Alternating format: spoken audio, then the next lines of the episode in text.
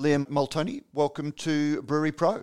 Hey, how are you? It's good to be here. One of the things that we talk a little bit about on Brews News is you know, malt is starting to come to the fore as an ingredient. And last year we saw Bintani and Joe White work together on what they called their signature malt, where they were looking at getting barley from you know some of the best barley that they could find in any growing year, and then and, and then malting it.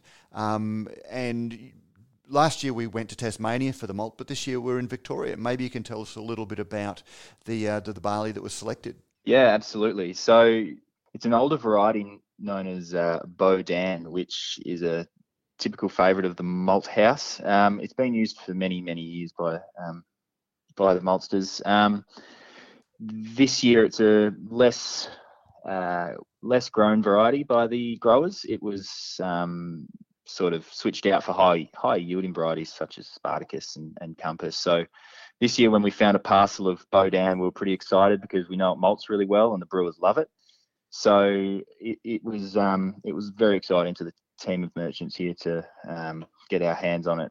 Now, what makes this extra special is that it's in a in a part of the country that hasn't actually seen any malt quality barley for about three years. So we're talking about the northern Goulburn Valley region up in a small town called Tungamah. Um, and this grower has experienced probably the lowest rainfall on record in the last 12 to 24 months, and also some very hot temperatures over the harvest period, which typically don't result in a high quality high quality barley. And in, in this year, he's managed to produce something really special, and so it makes it even more exciting that we're seeing a great variety, and we're also seeing it um, seen it in such a tough area to grow. And we brought it in and we tested it rigorously. Um, and it produced really good results, really high quality malting results. So we're really excited to be able to give this to the brewing community. So how does that happen? You know, it, it sounds like instinctively you would have thought that you know it would have been another year without malting quality barley. What what is yeah. it? Did they change their variety this year, or is it just one of those things that they just held their mouth right, um, you know, and it was just dumb luck. Oh, absolutely. It could be anything, really. And that's it. This guy has grown Baudin for uh, many years now, several years on running, and uh, he's a typical sort of grower where they find something that works for them and they they keep growing it. And usually it might go into the feed market, and we might not see it on the brewing market. But this year, when he tested it, it he just got lucky, and it could come down to anything as much as timing, um, when he planted it, there might have just been a break in the weather, and uh, we might have seen a slight rainfall and an easing of temperatures to allow it to germinate. And then around harvest, he might have harvested it on a dry day where there wasn't, um, you know, pre those really hot days in December. So he might have a bit of bit of luck and a bit of time, and it all works out really.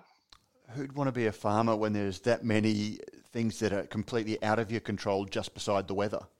Oh, and don't get me started on the politics either, because that's another story. Actually, the other interesting thing about what you just said is, you know, there, there is all of this testing. You don't just look at a, a field of barley and go, right, that stuff's going to be good for us. There is a lot of testing that goes in to determine, you know, what is going to be uh, malting barley in the first place, and then, you know, what makes it stand out as the signature malt that, that you want to you know, brand that way when we bring in some barley off the field and we want to test it to see if it's going to be a malt quality product, we look at five features, which is test weight retention, screenings, moisture levels, and protein levels.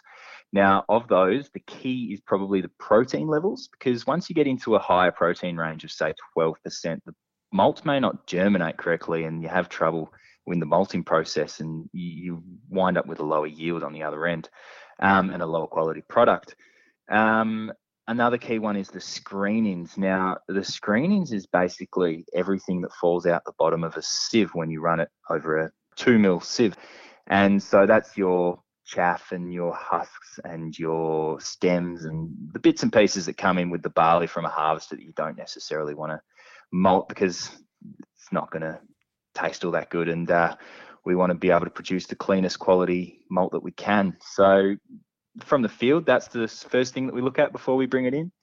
Now, on the other end, we got a few key pieces that the maltsters are looking for, and we're talking about things like the malt extract. We're talking about how well it's actually malting in the in the plant, and if we need to look at additives such as um, acid, which is GA, um, and that helps uh, barley malt uh, quicker and better if it's a low, uh, I guess, a lower naturally malting capable variety. Um, so what we see these days with um, with farmers, they they're, they're aiming for higher yield products. So they're looking for these newer varieties that are bringing higher yield, and sometimes they come with lower um, lower malting abilities as well, which can be a little bit of a problem for the maltsters.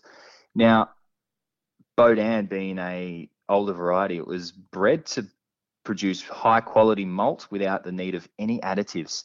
And the key from this piece is that we're all bringing this whole product from one farm and we're bringing it from only 400 hectares. So all of these batches that we're now malting, they're all going to be absolutely identical or as close as you can get. So when it gets to the brewer's side, every bag they get is going to be very similar to the last one. So we're aiming for consistency and we're aiming for a high quality that we can continually deliver.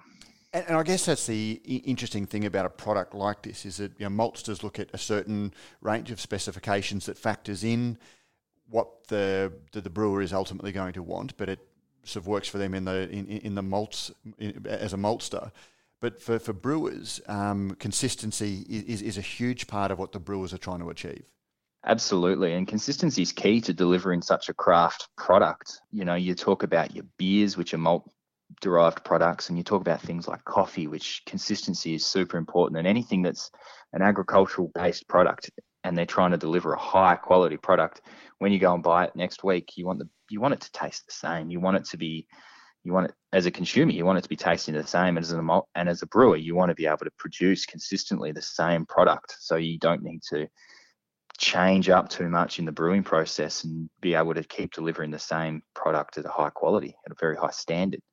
And that is another reason why um, the product is being malted in smaller batches. Um, we are we're malting it in, I think, about batches that are two thirds the normal size, and we're monitoring the quality much closer so we can deliver that consistency. The technical elements that, that you just spoke to are one element that brewers are looking for, but I guess coming from the, the essentially two paddocks in northern Victoria.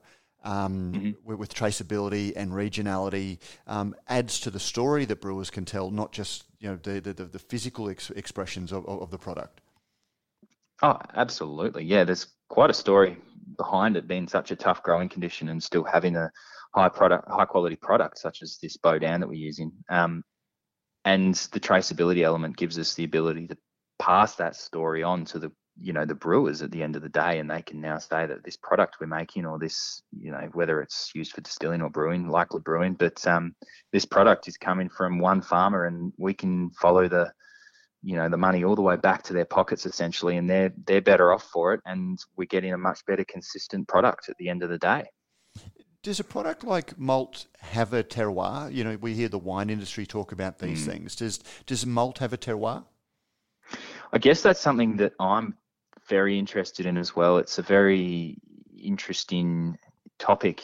And in the past we've not really been able to tell. It's been a bulk commodity um, barley where you pull it out of a system and you can't really tell where it comes from.